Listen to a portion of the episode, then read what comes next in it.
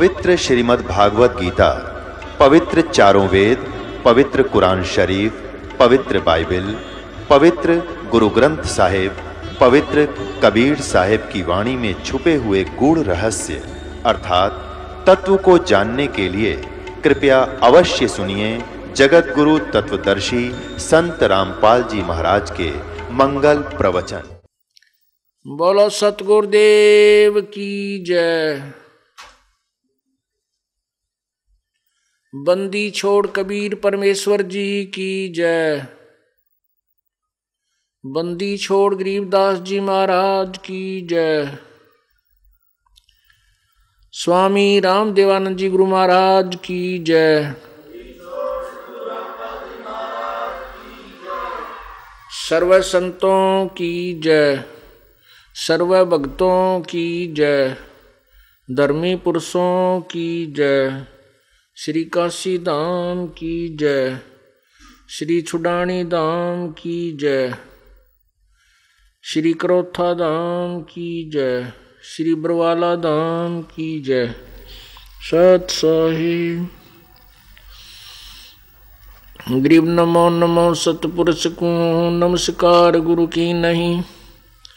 सुर नर मुनि जन साधुआ संतों सर्वस दी नहीं सतगुरु साहेब संत सब डंडो तुम प्रणाम आगे पीछे मध्य हुए तिनको जा कुर्बान नराकार निर्विषम काल जाल बंधनम निर्लेपम निज निर्गुणम अकल अनुबेशुंधुनम सोहम सुरत समाप्तम सकल समाना निर्तल उज्ज्वल हिरंबर हरदमम बेपरवा था वार पार नहीं मज्जतम ग्रीब जो सुमर सिद्ध होई, गणनायक गलताना। करो अनुग्रह सोई, पारस पद परवाना। आज गणेश मनाऊं, गणनायक देवन देवा। चरण कमल लो लाऊं आदंत करूँ सेवा। परम शक्ति संगीतम, रिधि सिद्धि सोई। अवगत गुण अतीतम सत्य पुरुष निर्मोही, जगदम्बा जगदीशम, मंगल रूप मुरारी। तन मन अर्पों शीसम भक्ति मुक्ति भंडारी। सुर नर मुनि जन ध्यावे, ब्रह्मा, विष्णु, महेशा, शेष शेष मुख गावे पूजे आदि गणेशा।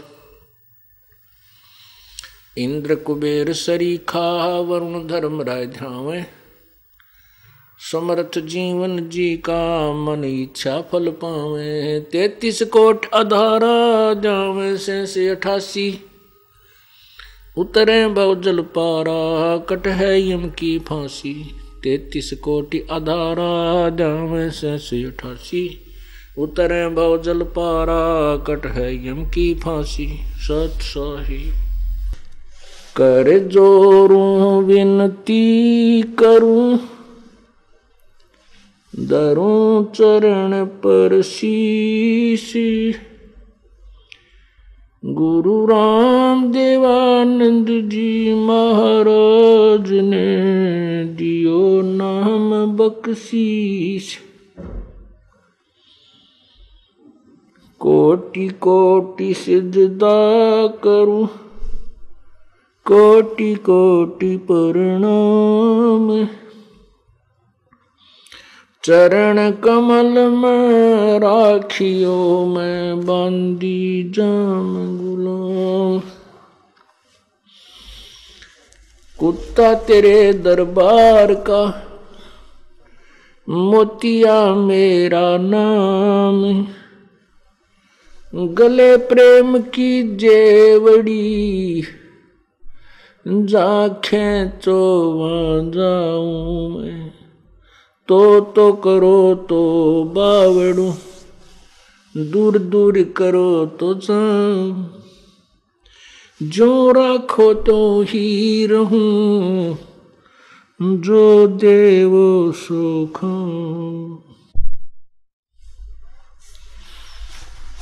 गुरु बड़े गोविंद से मन में देख विचार।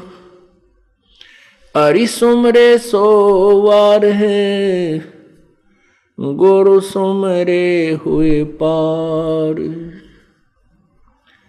गुरु गोविंद दोनों खड़े, काके लागू पाए। बलिहारी गुरु अपना जिन गोविंद दियो मिलाए।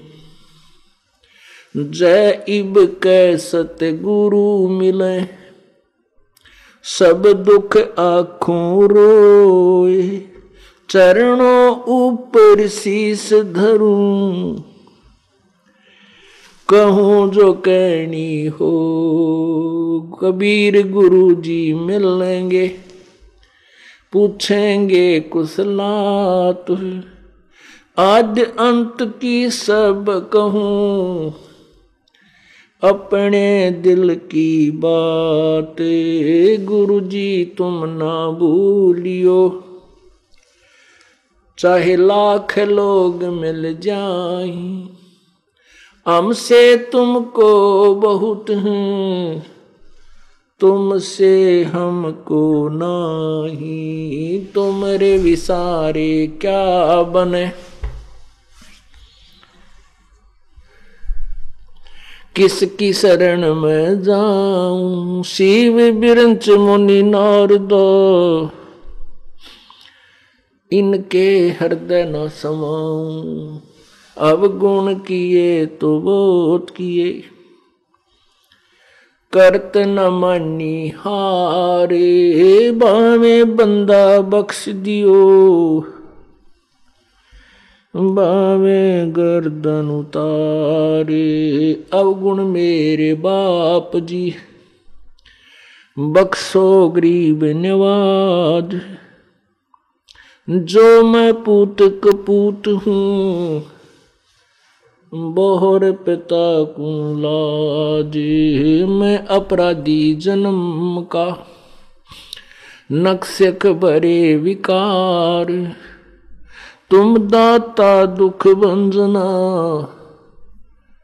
मेरी करो संभार परम पिता परमात्मा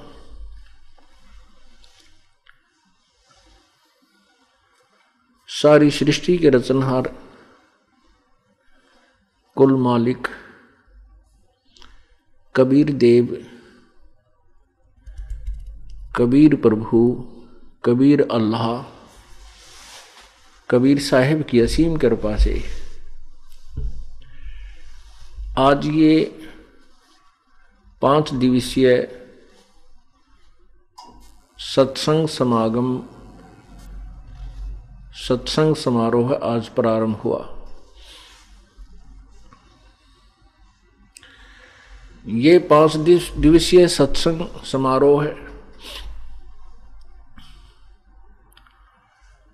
किस उपलक्ष्य में है, पहले ये बताए बताते हैं।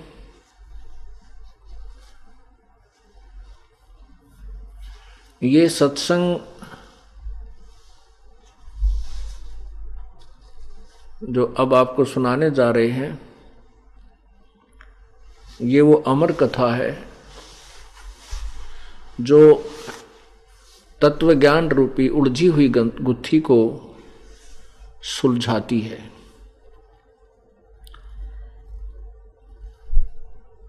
अभी तक हम परमात्मा को निराकार मानते थे।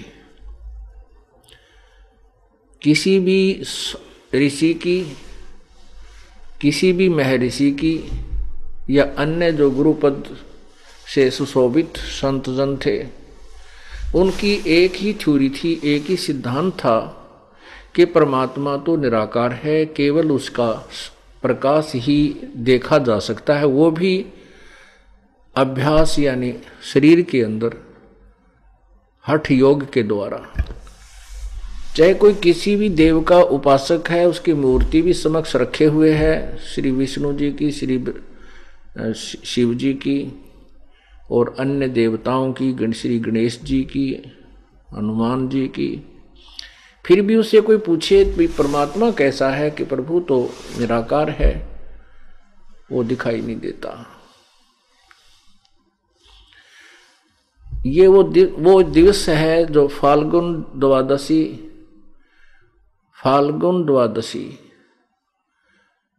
सन 1727 विक्रमी संवत, सन सत्रह जिस दिन परमात्मा जिसे हम निराकार कहा करते थे, वो निराकार नहीं है, वो साकार है, नराकार है, मनुष्य जैसे मानव जैसे शरीर में है। वो परमात्मा हरियाणा प्रदेश के वर्तमान जिला झज्जर गाँव छुडानी के अंदर एक नला नामक खेत है, क्षेत्र है, खेत जिसमें उस नला नामक खेत में प्रकट हुए थे। अपने सतलोक से जहाँ वो विराजमान है प्रभु जहाँ बैठकर पूरे विश्व को कंट्रोल कर रहे हैं असंग ब्रह्मंडों को जो संचालित कर रहे हैं, वो परमात्मा स्वयं यहाँ आकर प्रकट हुए थे। अपने उसी शरीर में, उसके ऊपर हल्के तेज पुंज का एक अन्य ओवर कोट डाल लेते हैं, क्योंकि परमात्मा का शरीर बहुत तेजों में है। करोड़ सूर्य मिला दे, करोड़ चंद्रमा मिला दे, दोनों की मिली जुली रोशनी का प्रकाश भी उस परमेश्वर के एक रोमकूप के प्रकाश से भी न्यून है, कम है। तो यदि वो सह शरीर आ जाए तो हमें कुछ ना दिखाई दे, हमारी आँखें एकदम उस प्रकाश को देखते ही बंद हो जाए, हम परमात्मा के शरीर को नहीं देख सकते। परमात्मा का वो शरीर, वो वास्तव स्वरूप दिव्य दृष्टि से देखा जाता है।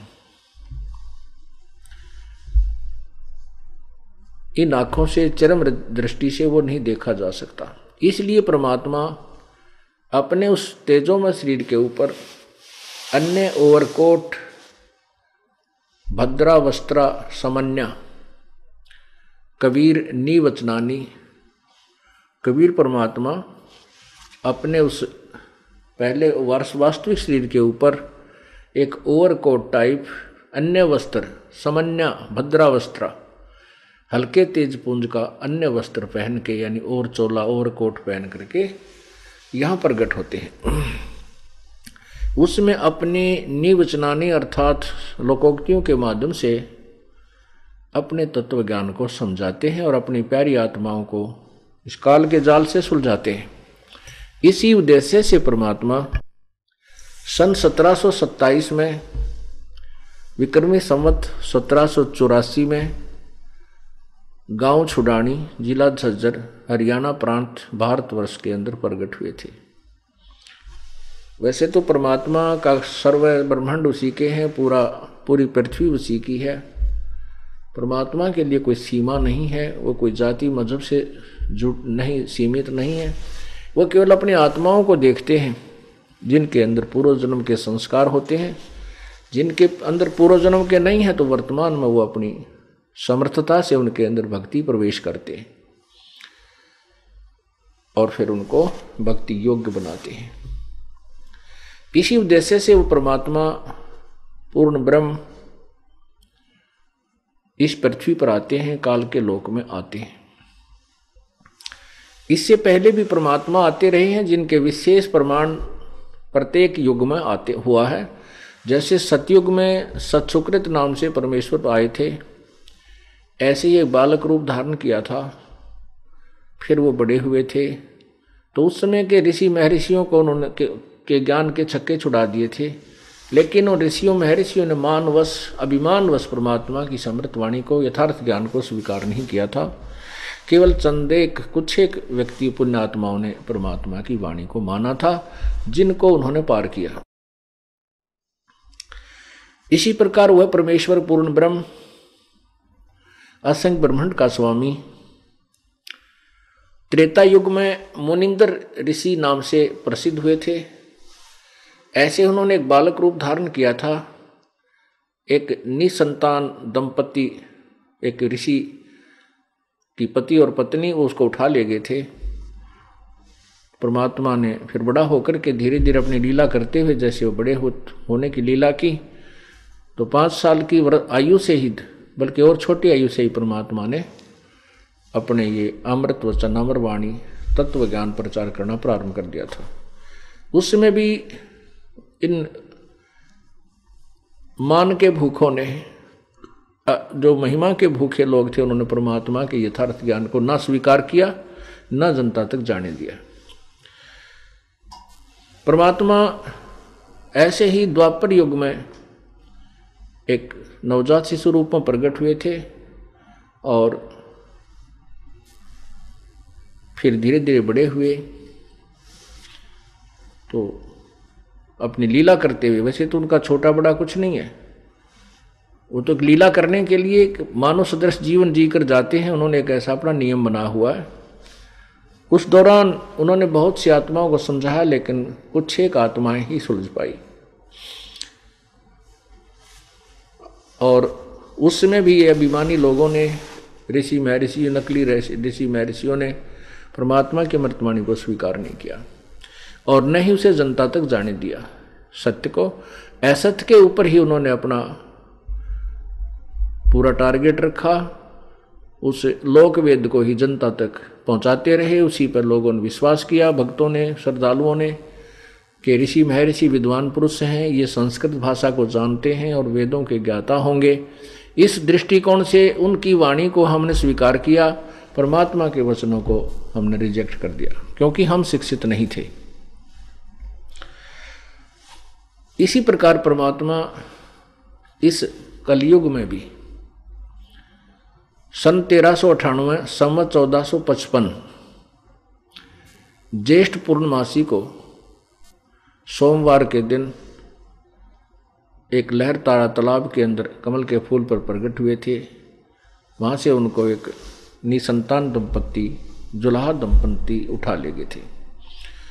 और परमात्मा धीरे धीरे बड़े हुए तो पाँच वर्ष की आयु से ही अपने इस तत्व ज्ञान को प्रचार करना प्रारंभ कर दिया था। ऋषि महर्षियों के उन्होंने छक्के छुड़ा दिए थे।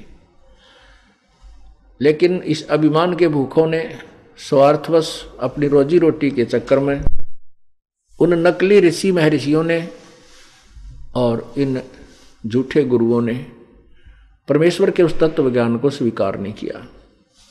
परमात्मा प्रत्येक युग में आते हैं, अपना अमृत ज्ञान, अपना अमृत ज्ञान सिंपल लैंग्वेज में, लोकोक्तियों के माध्यम से, कविताओं के माध्यम से, श्लोक दोहों के माध्यम से प्रचार करते हैं और लिपिबद्ध भी कर जाते हैं। इसी प्रकार परमात्मा जो प्रकट हुए थे काशी में, बनारस में कलयुग के अंदर, उस समय भी उन्होंने अपने समृद्ध ज्ञान का प्रचार किया था। पाँच वर्ष की आयु से ही उन्होंने बड़े बड़े महर्षियों को हरा दिया था, ज्ञान के सामने फीके पड़ गए थे। एकाध पुण्यात्मा ने उनके तत्व ज्ञान को स्वीकार किया, जैसे रामानंद जी। बाकी अन्य ऋषि महर्षियों ने को बहुत कम नहीं स्वीकार किया।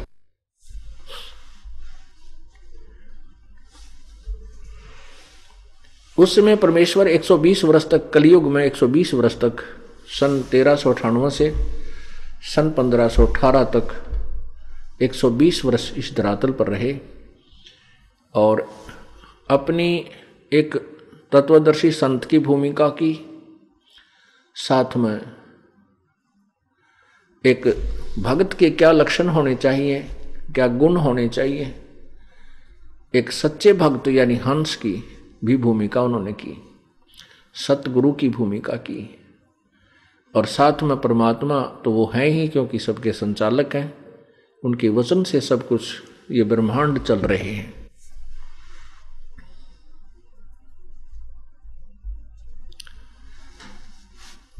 अपनी समर्थता का प्रमाण देकर के परमात्मा सशरीर सतलोक चले गए थे मगर स्थान से। उत्तर प्रदेश में, गोरखपुर जिला के साथ में। गोरखपुर से 25 किलोमीटर की दूरी पर एक मगर नगर है। मगर नगर, छोटा सा कस्बा टाइप है। वहाँ पर, वहाँ से परमात्मा सहशरीर सतलोक गए थे और कई हज़ारों की संख्या में वहाँ दर्शक विद्यमान थे, उपस्थित थे। और सहश्री परमात्मा आए थे। एक बालक का रूप धारण किया था। तो ये लीलाएँ हैं उस परमेश्वर की। परमात्मा ऐसी ही लीलाएँ किया करता है, तभी उसको भगवान कहते हैं, प्रभु कहते हैं, स्वामी कहते हैं, मालिक कहते हैं और परमेश्वर कहते हैं। लेकिन कुछ एक अज्ञानियों ने, अज्ञानी ऋषियों, महर्षियों ने, गुरुओं ने ये थ्योरी सेट कर दी कि भगवान, ये जो लीलाएँ हैं, झूठी हैं। ऐसे भगवान बगैर किसी माता के, कोई गर्भ से कोई नहीं, बाहर आ सकता, कोई जन्म नहीं, ऐसे स्वयं नहीं प्रकट हो सकता। तो बहुत सा समाज इस बात पर आधारित हो चुका है कि बिल्कुल ठीक है। क्योंकि श्री राम माता से उत्पन्न हुए, श्री कृष्ण माँ से उत्पन्न हुए। जितने भी हम, जिनको भगवान की संज्ञा में गिनते हैं, सभी माँ से उत्पन्न हुए। इसलिए हमने ये भी सत्य मान लिया कि माँ के बिना उत्पन्न कोई नहीं हो सकता। लेकिन भगवान कैसे, किसे कहेंगे? परमात्मा उसी को कहा जाता है जो एक जनसाधारण की क्रियाओं से अलग क्रियाएँ करे। उसकी सतिथि भी कुछ अलग ही हो। और हमारे जैसा घस घसियारा हो तो फिर भगवान कैसे कहेंगे उनको? वो परमात्मा 120 वर्ष बनारस में रहे कलयुग में। उसके बाद सहश्री सतलोक चले गए थे। सन 1518 में सहश्री चले गए थे और सन 1727 में 209 वर्ष के बाद बन यहाँ छुडानी गाँव के अंदर सन 1727 में, संवत सत्रह में सैशरीर यहाँ प्रकट हुए थे। फाल्गुन की द्वादशी, फाल्गुन उत्तरते की, फाल्गुन सुदी द्वादशी को परमात्मा सहशरीर आए थे। उस समय अपनी प्यारी आत्मा, दस वर्षीय बालक गरीबदास जी महाराज को उन्होंने बोध कराया था तत्व ज्ञान दिया था, उपदेश दिया था, नाम दिया था। और फिर यहाँ से सतलोक लेकर गए थे उनकी आत्मा उनके अंदर एक सूक्ष्म शरीर है, सथूल शरीर के ऊपर। और सूक्ष्म शरीर के अंदर प्राणी जब तक ये दूसरे शरीर में प्रवेश नहीं होता, किसी अन्य प्राणी के में तब तक इसकी स्थिति इस मनुष्य जैसी ही रहती है। मानव सदृश शरीर होता है, लेकिन ये आकार में इस, ये सूक्ष्म शरीर होता है, इसका आकार घट बढ़ता रहता है। स्थान अनुसार ये चाहे छोटा भी कर सकता है, बड़ा भी हो सकता है उसमें। तो उस सूक्ष्म शरीर को लेकर के परमात्मा, उस आत्मा को सतलोक लेकर गए। सूक्ष्म शरीर में आत्मा 21 ब्रह्मांड तक, सात संग ब्रह्मांड तक सूक्ष्म शरीर में रहती है।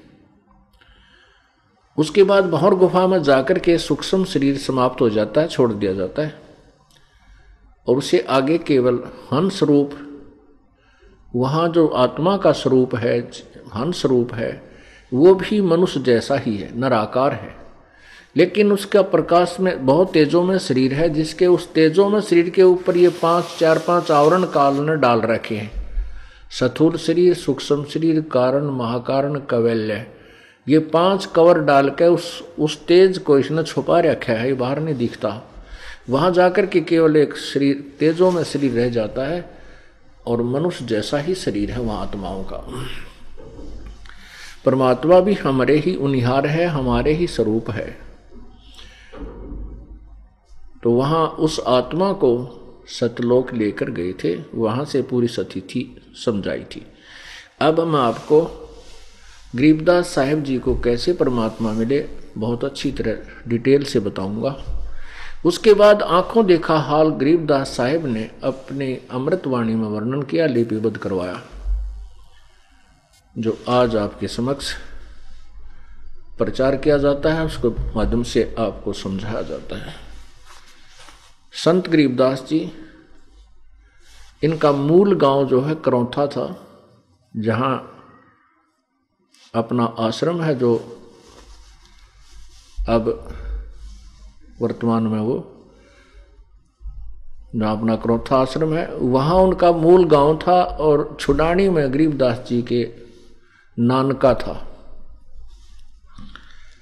गरीबदास जी महाराज के मामा जी नहीं थे, नाना जी की ज़मीन बहुत थी, वो किसान परिवार में जन्मे थे। उनके ज़मीन ढाई हज़ार बीघा अर्थात तेरह सौ पिछहत्तर एकड़ ज़मीन अकेले उनके नाना जी, श्री शिवदयाल जी के थी। और शिवदयाल जी के कोई पुत्र नहीं था, इसलिए शिवदयाल जी ने अपने दामाद श्री बलराम जी करौथा निवासी को वहाँ पर घर जमाई रख लिया था। गरीबदास जी का जन्म वहाँ छुडानी गाँव में बारह वर्ष शादी के उपरांत हुआ था। वहाँ जाने के बाद बारह वर्ष के बाद गरीबदास जी का जन्म हुआ था।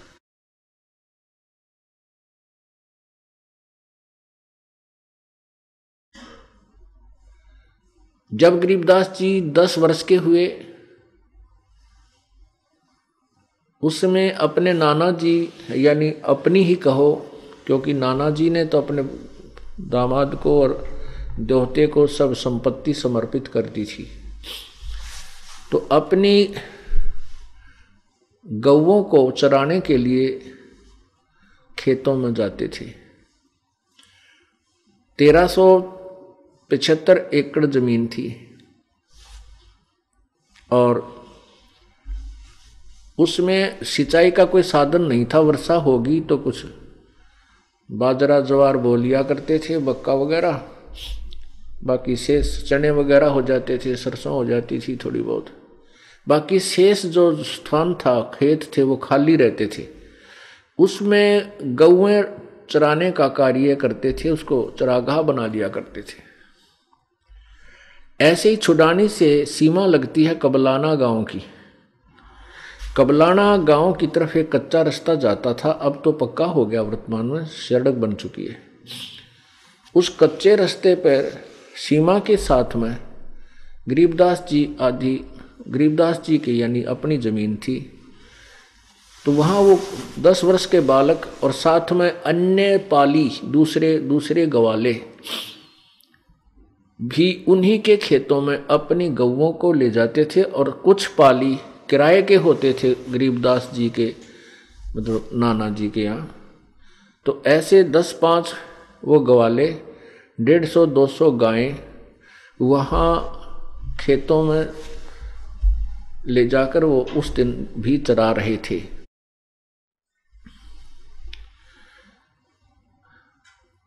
यही फाल्गुन द्वादशी का दिन, जो कि अब आठ रविवार को, आठ मार्च को, रविवार को आ रहा है। उस दिन गरीबदास जी वहाँ और साथ अन्य जो पाली थे बड़े बड़े उम्र के, वो भी सभी वहाँ अपने गवों को चरा रहे थे। और दोपहर के जैसे दस ग्यारह बजे इस समय से अपना बच्चों ने खाना खुना था, वो खा लिया था। उसी समय परमेश्वर पूर्ण ब्रह्म सत्य पुरुष अविनाशी प्रभु, जो गीता जी अध्याय नंबर पंद्रह के श्लोक नंबर सोलह और सत्रह में तीन परमात्माओं का वर्णन किया है प्रभुओं का क्षर पुरुष, अक्षर पुरुष। लेकिन उनसे भी अन्य, उन उत्तम पुरुष तो इन दोनों से भी अन्य है। वो तीसरा है। वही तीनों लोकों में प्रवेश करके सबका धारण पोषण करता है। वो अविनाशी ईश्वर है। वो वास्तव में अविनाशी है। तो वो अविनाशी परमात्मा वहाँ आकर के प्रकट हुए एक ज़िंदा महात्मा के स्वरूप में।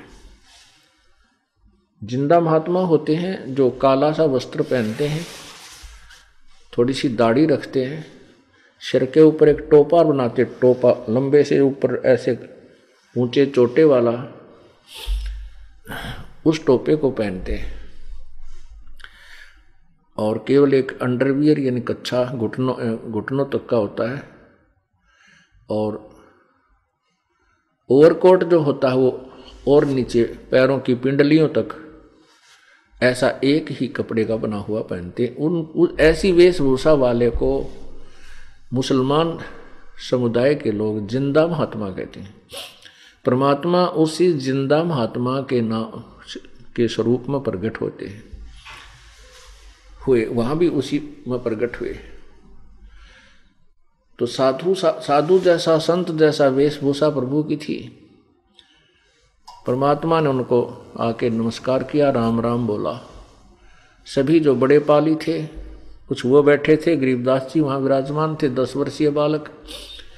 एक जंडी का पेड़ था जंडी जिसे जाटी कहते हैं। उस जाटी के पेड़ के नीचे सब विराजमान थे, बड़ा पेड़ था, छायादार था। तो परमेश्वर ने आकर के उनको राम राम बोला तो उन्होंने प्रति उत्तर में राम राम कहा और कहा, ज़िंदा महात्मा, आप खाना खाओ। परमात्मा ने कहा कि खाना तो मैं अपने गाँव से खा कर आया उन पालियों ने, गवालों ने पूछा, आपका गाँव कौन सा है? परमेश्वर ने कहा कि मेरा गाँव सतलोक है। पाली इस बात को क्या जाने? उन्हें सोचा, होगा कोई गाँव? फिर उन्हें पूछा, कितनी दूर है कि सोलह संख कोस की दूरी पर? उन्होंने केवल सोलह कोस ही सुना। कहा, बाबा जी, आप तो सोलह कोस से चलकर आए हो, भूख लगी होगी, खाना तो आप खा ही लीजिए। परमात्मा बोले, भाई, कोई भूख नहीं है। तो वो कहने लगे, नहीं, खाना तो महात्मा जी, खाना पड़ेगा। हम अतिथि को ऐसे जाने नहीं देते। खाना खाना पड़ेगा। परमात्मा बोले भी खाना तो मैं नहीं खाऊँगा। तो कहने लगे, दूध पी ले फिर। आप निकाल देते हैं। हमारी गाय बहुत अच्छी है। और जब चाहे हम इनका दूध निकाल लेते हैं। कुछ ऐसी गायें हैं हमारी। परमात्मा बोले, भाई ठीक है, दूध पिलाओगे ना, दूध पी लेता हूँ, लेकिन कंवारी गाय का दूध पीऊँगा मैं, कंवारी का। जो वो बड़े बड़े पाली थे, वो कहने लगे, बाबा जी, मज़ाक ना करे, तेरा दूध पीने का नीयत को नहीं। परमात्मा बोले, भाई नीयत की क्या बात है? आप कहते हो कि हम तो खिला पिला कर ही अतिथि को आगे जाने देते हैं, मैं दूध पीऊँगा, लेकिन बगैर ब्याई, यानी कंवारी का पीऊँगा, जो अभी तक नए दूध भी ना हो, कभी भी। पाली बोले, मज़ाक करो बाबा जी आप। गरीबदास जी में प्रेरणा की प्रभु ने, क्योंकि अपनी लीला जो करने आए थे, वह करनी थी। गरीबदास जी दस वर्षीय बालक खड़े हुए और कहने लगे, महाराज जी, ये है गाय में, उनकी एक बहुत ही प्रिय बच्चिया थी। अभी दूध छोड़ा था उसने एक दो महीना से, दो तीन महीने से, लेकिन अभी तक वो बिना धनाई थी, अधन्या धेनु थी।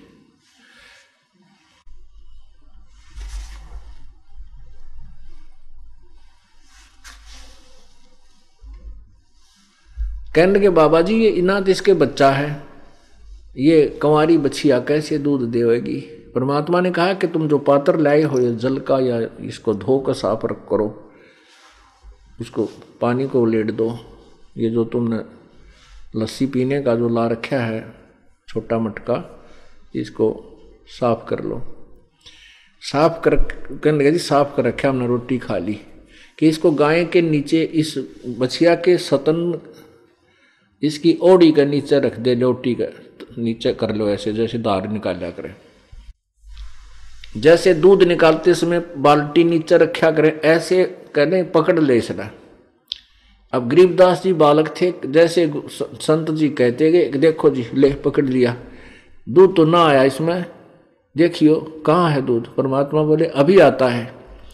परमात्मा ने उस बछिया के कबीर परमेश्वर ने, बछिया की कमर पर एक थपकी लगाई।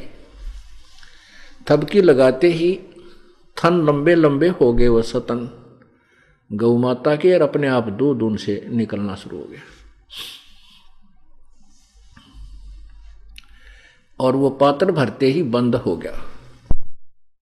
दूध तो बंद हो गया, लेकिन वो थन, वो सतन जो के तू लंबे लंबे रह गए, जैसे ब्याई हुई बच्चा दिया हुआ गौ के होते हैं। ताकि ये प्रमाण रहे, आने वाले लोग झूठ ना समझे, जो आप दर्शक दर्शक बनकर आएँगे। ये देखने आएँगे, कौन सी गाय थी? तो गरीबदास जी उस पात्र को लेकर के, जहाँ कबीर जी, परमेश्वर जी विराजमान हो गए थे, जाकर फिर अपने उसी आसन पर जहाँ पर वो बैठे, वार्ता कर रहे थे, उनको जाकर कहा कि, ले बाबा जी, पी लो दूध। ये तो आपकी आपका ही चमत्कार है। परमेश्वर ने आधा दूध पिया कुछ दूध पिया और शेष उनको कहा, ले भाई, बच्चों, तुम भी पी लो, ये प्रसाद है भगवान का। जो सियाने बड़ी उम्र के थे, वो कहने लगे कि ये तो पाप का दूध है, बिना ब्याई बछिया का दूध हम नहीं पीवे। और इसका ना बेरा कौन सी जाति का है? और जूठा कर दिया इसने, उठ कर चल पड़े।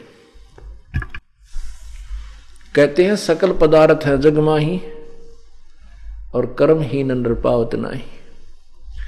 वो कर्महीन थे जिनको, जिनके भाग्य में परमेश्वर का वो प्रसाद नहीं था। और वो पुण्यकर्मी प्राणी थे, संत गरीबदास जी, बालक। उन्होंने कहा, ला बाबा जी, मुझे दो, मैं पीऊँगा। तो उसने, बच्चे ने वो दूध पिया। तब तक वो बड़े पाली थे, दूर चले गए। गऊओं को भी दूर ले गए।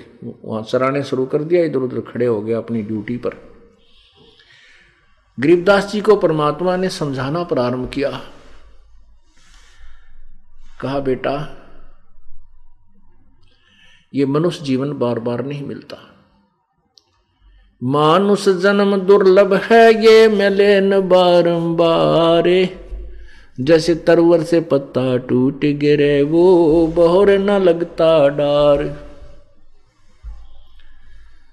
मानुष जन्म पाकर नहीं जप हरि नाम। जैसे कुआ जल बिना भाई बनवाया क्या काम। कबीर लूट सको तो लूटियो, राम नाम की लूट। पीछे फिर पछताओगे, प्राण जहांगे छूटे। नहीं भरोसा देही का ये बिनस जावे छिन माही। श्वास उश्वास में नाम जपो भाई, और ये तन कछु नाही। श्वास उश्वास में नाम जपो, व्यर्था श्वास मत खो। न जाने इस श्वास को आवन हो क न हो। पृथ्वीपति चकवे गए, जिनके चकर चलंत। रावण सरीखे कौन गुण ऐसे गए अंत।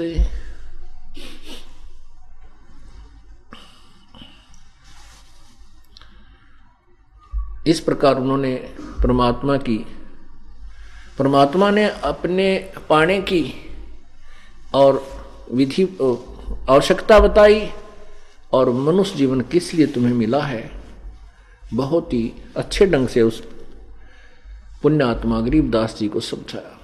उस प्यारी आत्मा में ऐसी प्रेरणा हुई, ऐसा वैराग जाग्या। चरण पकड़ दिए, प्रभु, आपने जो ज्ञान बताया मैंने ज़िंदगी में अभी तक नहीं सुना, क्योंकि सभी लोग धार्मिक अवश्य थे, और घर वाले भी वैसे भी जैसी पूजाओं का उनको पता था, करते थे, और रामकृष्ण से ऊपर कोई प्रभु को वो नहीं मानते थे। ऐसे ही हम अपने परंपरागत ज्ञान को सुन करके वहीं पर, उसी पर आधारित रहते थे। तो गरीबदास जी ने उसी आधार से काफ़ी प्रश्न उत्तरों की, प्रश्नोत्तरी की।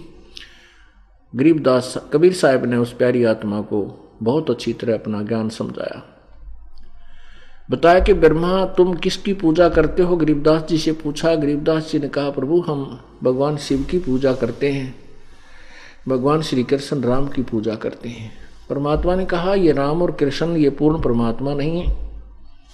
ये इनसे ऊपर एक इनका पिता है जो ब्रह्म है, जिसको काल कहते हैं।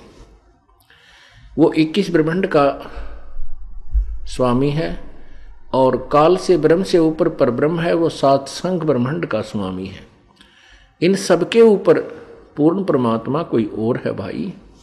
और मैं उसी का संदेशा लेकर आया हूँ, क्योंकि अपनी महिमा प्रभु आप ही बताते हैं। उस बालक ने कहा कि प्रभु, आज तक तो न किसी ने बताया है और न ही मुझे आपकी बातों पर विश्वास हो पा रहा है। परमात्मा बोले, चल तुझे विश्वास कराता हूँ तो उपदेश ले पहले। परमात्मा ने उसको प्रथम मंत्र दिया और कहा, इसका जाप कर। लेकिन वो अपनी समर्थता से उस प्यारी आत्मा को सूक्ष्म शरीर के माध्यम से सूक्ष्म शरीर युक्त लेकर के ऊपर गए, फिर वहाँ अपनी आत्मा को सूक्ष्म शरीर बहुर गुफा में छोड़ दिया जाता है। सूक्ष्म शरीर जो लास्ट शरीर होता है, वो कैवल्य शरीर है। सूक्ष्म शरीर तो मान सरोवर पर स्नान करने के उपरांत वहाँ समाप्त कर दिया जाता है। पहले मैं गलती से गलत बताया गया कि सूक्ष्म से वहाँ नहीं जाता। कैवल्य भी, कारण भी यहीं रह जाता है। कैवल्य शरीर बहुत गुफा तक जाता है।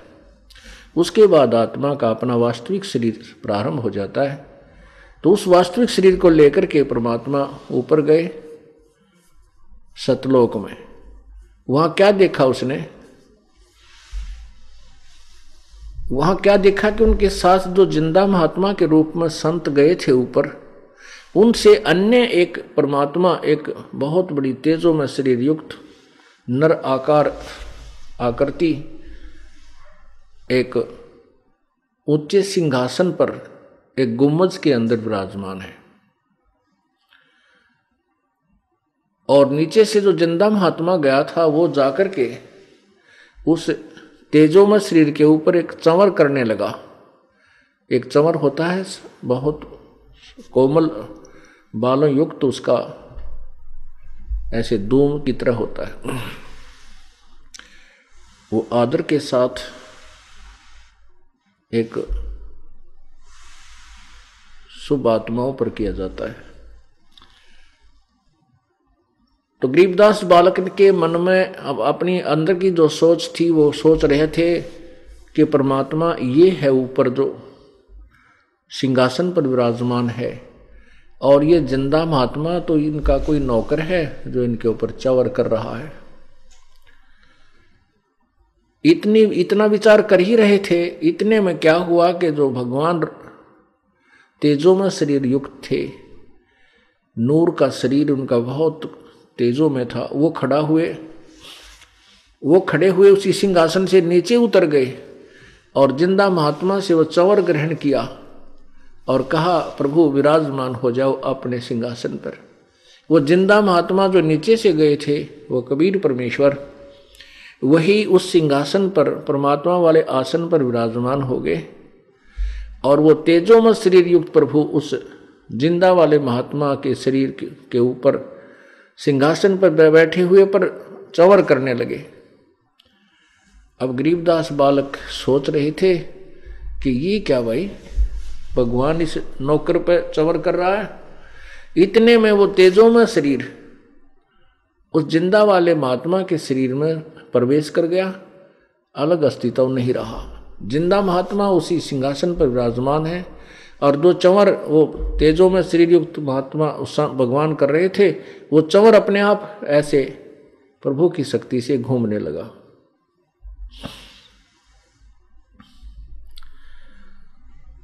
तब गरीबदास जी को विश्वास हुआ हो ये तो भगवान ये ही है। मुझे तो परमात्मा ही मिल गए। तब गरीबदास साहिब ने कहा कि प्रभु, अब मुझे वापस मत भेजो। ये तो बहुत आनंदमय लोक है। यहाँ तो सुख ही सुख है प्रभु भी आत्मा आनंद हो रहा है। परमात्मा बोले, बेटा, ऐसे नहीं रख सकते यहाँ पर। आप नीचे जाइए और मैं ने तुझे जो मंत्र दिया है, फिर आपको सत्यनाम दूँगा, फिर सार नाम दूँगा, तेरा उद्धार करूँगा। जो मैंने तुझे उपदेश दिया है, इसका जाप कीजिए। काल के ऋण से मुक्त हुई उजिए फिर मैं तुझे आप लेकर आऊँगा। तब कबीर परमेश्वर, वही ज़िंदा वाला स्वरूप फिर उनके साथ और नीचे आकर के उन्होंने फिर सभी ब्रह्मंडों को दिखाया। ये काल का इक्कीसवा ब्रह्मंड है, जहाँ पर तपस्या के ऊपर एक लाख जीवों को रोज खाता है, प्रतिदिन आहार करता है। मानव शरीरधारी प्राणियों को यहाँ भून कर खाता है। वो तपस्या दिखाई, वो काल दिखा के देख, वो बैठा।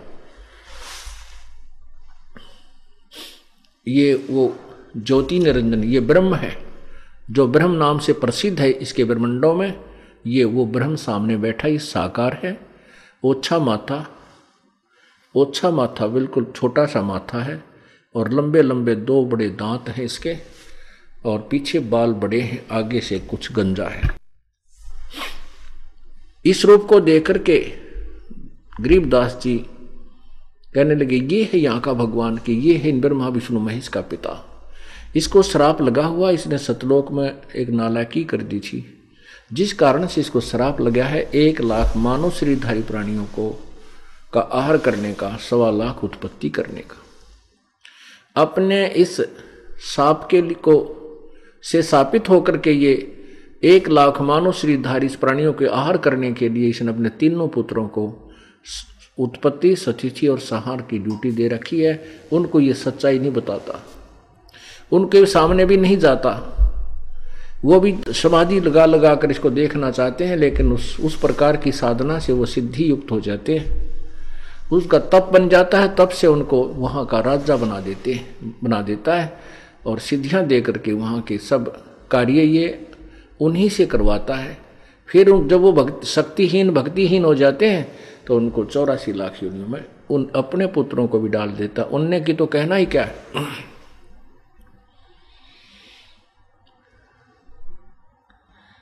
फिर परमात्मा धर्मराज के दरबार में गए, गरीबदास जी को लेकर के। वहाँ जब धर्मराज, यहाँ का जो न्यायाधीश है, उसके दरबार में पहुँचे तो धर्मराज ने जो चीफ जस्टिस ऑफ़ काल, इस काल का जो चीफ जस्टिस है, ब्रह्मा, विष्णु स्वयं महेश के सामने भी वो कुर्सी त्याग कर खड़ा नहीं हो सकता, होता। कबीर परमात्मा के जाते ही उसने अपना चेयर त्याग दी और प्रणाम किया कि प्रभु विराजमान हो। और जैसे बड़ा अधिकारी छोटे अधिकारी के ऑफ़िस में जाता है, अधिकारी उसको प्रणाम करता है, जी सर जी सर करता है, और उसने जो आदेश देना होता है, वो बड़े रौब से देता है। ऐसा करना है, आपने ऐसा जाना है, वहाँ ऐसा करना है। और ऐसे इसी दृष्टिकोण से परमात्मा ने वहाँ पर, कबीर परमेश्वर ने उस धर्मराज को अपना आदेश सुनाया। तब गरीबदास जी को पक्का जचगी पक्का यकीन हो गया कि सचमुच तो भगवान पड़ा है। यहाँ का न्यायाधीश भी इसके सामने थर थर काँप रहा है। फिर ब्रह्मा और विष्णु के लोक में लेकर गए। वहाँ दिखाया, सभी ने जाते ही परमात्मा को प्रणाम किया, क्योंकि कबीर परमात्मा ब्रह्मा, विष्णु, महेश को भी मिले हुए थे पहले। और इन तीनों को तत्व ज्ञान समझाया था, ये इनके शिष्य भी बने थे। लेकिन काल प्रेरणा से इन्होंने उनका नाम को नहीं रखा था, सतनाम ग्रहण नहीं किया इन्होंने, प्रथम मंत्र की ही रटना लगाते रहे, उनमें से भी एक एक नाम छांट लिया अपनी स्विच्छा से। जैसे ब्रह्मा ने ओम नाम रख लिया, सावित्री, ब्रह्मा दोनों इसी का नाम, यही जाप करते हैं।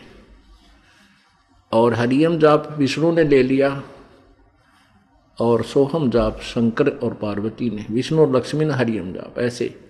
इन सबको समझाना चाहता परंतु ये लोग न समझ सके, फिर भी ये परमात्मा है, श्रेष्ठ आत्मा है, अच्छी आत्मा है, ब्रह्मा, विष्णु, महेश। जब भी वहाँ परमात्मा जाते हैं संत रूप में तो उनका आदर अब भी करते हैं।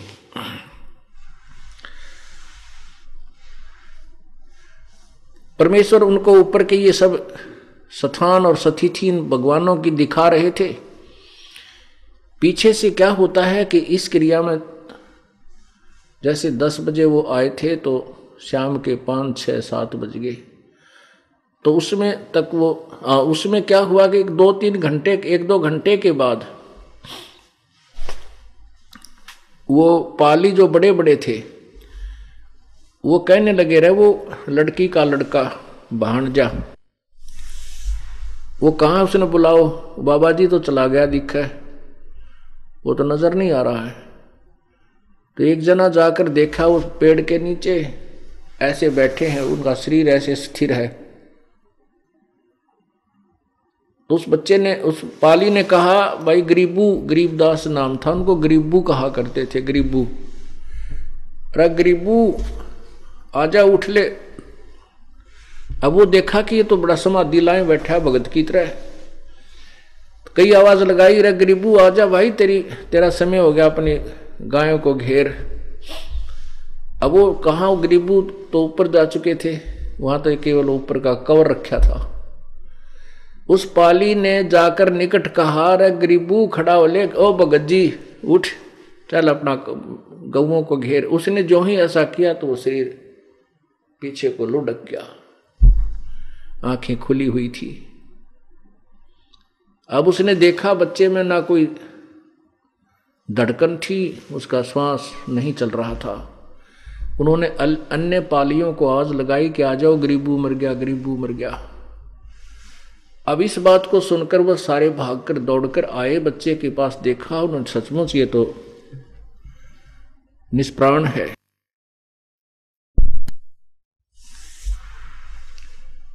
अब वो बहुत दुखी हुए। उनके मन में बहुत कुछ बातें आई कि हमारी बहन का एक ही पुत्र हुआ था। ये भी बारह वर्ष के बाद।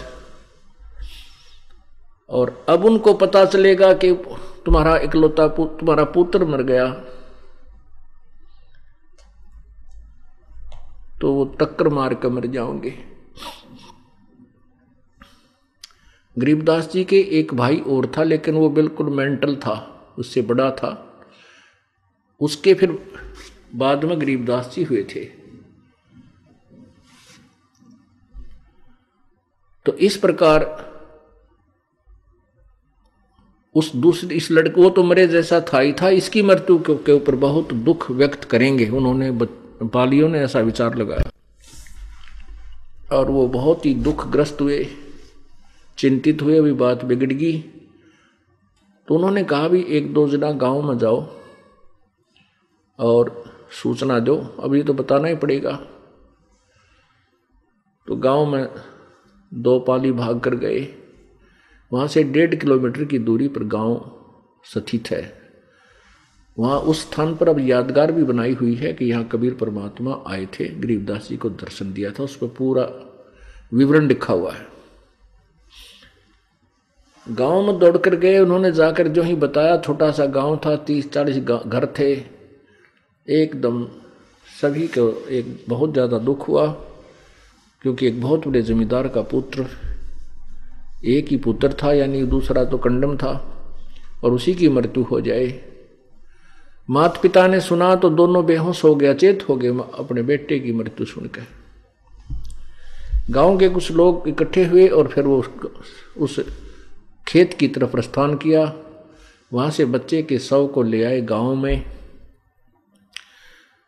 शाम के समय फिर उसका अंतिम संस्कार करने के लिए शमशान घाट पर उठा ले गए। सूर्य अस्त होते होते उनका अंतिम संस्कार करना था। चिता बना दी, बच्चे के शव को उसके ऊपर रख दिया। हाहाकार मची हुई थी।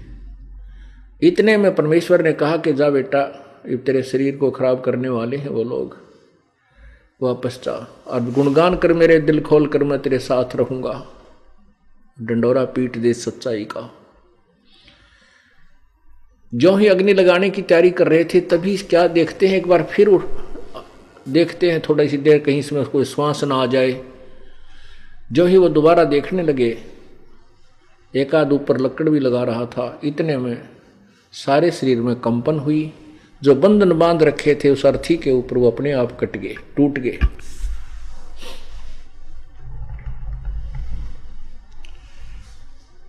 और गरीबदास जी के शरीर में जब हरकत देखी तो एकदम खुशी की लहर होगी और उनको नीचे उतार लिया बच्चे को। गरीबदास जी खड़े हो गए। इधर उधर देखते हैं कि मैं तो कहाँ गया था, यहाँ कैसे आ गया? यदि वही शरीर होता और बैठे बैठे वापस आ जाते तो गरीबदास जी भी ये सोचते, मैंने सौपन देखा है। जब उन्होंने देखा कि तेरा तो काम कर दिया था इन्होंने, अगर दो मिनट भी लेट हो जाती, वापस आना, आने में दो मिनट भी देर हो जाती तो उनको वो चेतना बन गई को, हो, मैं तो सचमुच सतलोक गया था और वहाँ के सब ब्रह्मंड मैंने देखे थे। फिर परमात्मा कबीर जी ने गरीबदास जी महाराज जी का ज्ञान योग खोल दिया। अर्थात वो तत्व ज्ञान उनके अंदर फ़ीड कर दिया। और वो प्यारी आत्मा, और कुछ नहीं बोल रहे थे। ये अमृतवाणी बोलनी शुरू कर दी। पर पटन वह परलोक है, जहाँ अदली सतगुर सार भक्ति है, छे उतरे पाया हम दीदार। अलल पंख अनुराग है सुनमंडल रह थीर दास गरीब उधारिया मोह सतगुरु मिले कबीर। फिर उनको ये ज्ञान हुआ और ये अमृतवाणी बोला करते थे, मन तू चल रहे मन तू सुख से, चल रहे सुख के सागर, जहाँ शब्द से तू सिंदूरत नागर। सबको ऐसे सुनाते थे, कोटि जन्म तन भर मत हो गए कुछ ना हाथ लग्या रे, कुकर शुकर खरबया बोरे कौआ हंस बुगारे। कोटि जन्म तू राजा की ना मिटी न मन की आशा भिक्षुक होकर दर दर घूम्या मिला न निर्गुण रासा। इंद्र कुबेर इसकी पदवी ब्रह्मा वरुण धर्मराया विश्वनाथ के पुर को जाकर फिर भी उल्टा आया।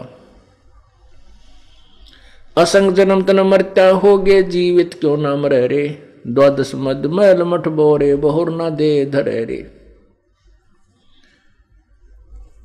दो जक भस्त सभी तय देखे, राजपाट के रसिया। तीन लोग से तरपत नाही, ये मन भोगी खसिया। सतगुरु मिले तो इच्छा मेट, पद मिल पदे समाना। चल हंसा उस लोक पठाऊं जो आदि अमर अस्थान। चार मुक्ति जा चप्पी करती माया होरी दासी। दास गरीब अब है पद पर से मिले राम अविनाशी। अब वो इस तरह की वाणियाँ बोलने लगे। गाँव वाले भोले भाले थे उन्होंने सोचा कि भाई, उन पालियों ने आकर बताया था कि एक बाबा जी आया था और उसने कुंवारी बछिया का दूध निकाल के निकाला, अपनी थबकी मार दी। हमने तो पिया नहीं और इस इस लड़की के लड़के ने पी लिया और यो मर गया। उसके जंतर मंत्र के दूध को पी कर ये मर गया। अब उन गाँव वालों ने सोचा उन गाँव वालों ने सोचा कि ये लड़का पता नहीं कि ऊट पटांग बोल बोलने लग गया, मेंटल हो गया यो। उन्होंने सोचा ये पागल हो गया और शुक्र बनाया परमात्मा का, ए भगवान कोई बात नहीं, जैसा भी बावला ठोला है, यो जीवित हो गया, हमारी लड़की, गाँवों की बेटी, इसको देखकर जीवित रहेगी। और नहीं तो वो भी मर जाती। उन्होंने ये सोचा कि कोई बात नहीं, पागल हो गया तो हो गया, पर यह जी गया, ये बहुत जीवित हो गया, ये बहुत बड़ी बात है।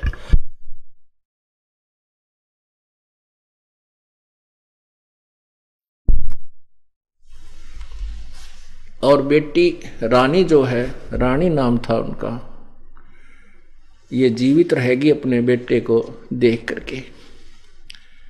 अब उन भोली आत्माओं को पता नहीं था और उस बच्चे को बावड़िया कहने लग गए मेंटल पागल। वो बोले, अमृत अमृतवाणी सतलोक की, जिसमें चारों वेद, अठारह पुराण, ग्यारह उपनिषद, महाभारत, रामायण, सब का का समावेश और वेदों से भी ऊपर का ज्ञान और वो अनजान लोग कहेंगे तो मेंटल हो गया, पागल है। तो उसका नाम बावड़िया, गरीबू बावड़िया। ऐसे बावड़िया कहने लगे, उन्हें पागल, बौड़ा कहने लगे, बौड़ा।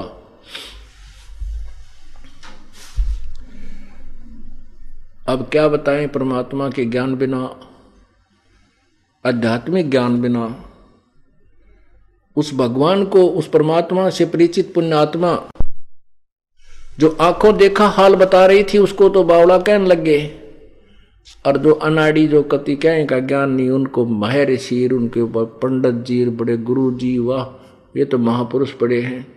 हैं, उन गाँव के गोरा धूना ला के सुल्फे पाड़ा ने, उनको वो संत मानते रहे। और जो परमात्मा से परिचित आत्मा थी, उनको नेग्लेक्ट कर दिया। उस अज्ञान के आधार पर जो वो अज्ञानी गुरु और ऋषि हमें बताया करते थे।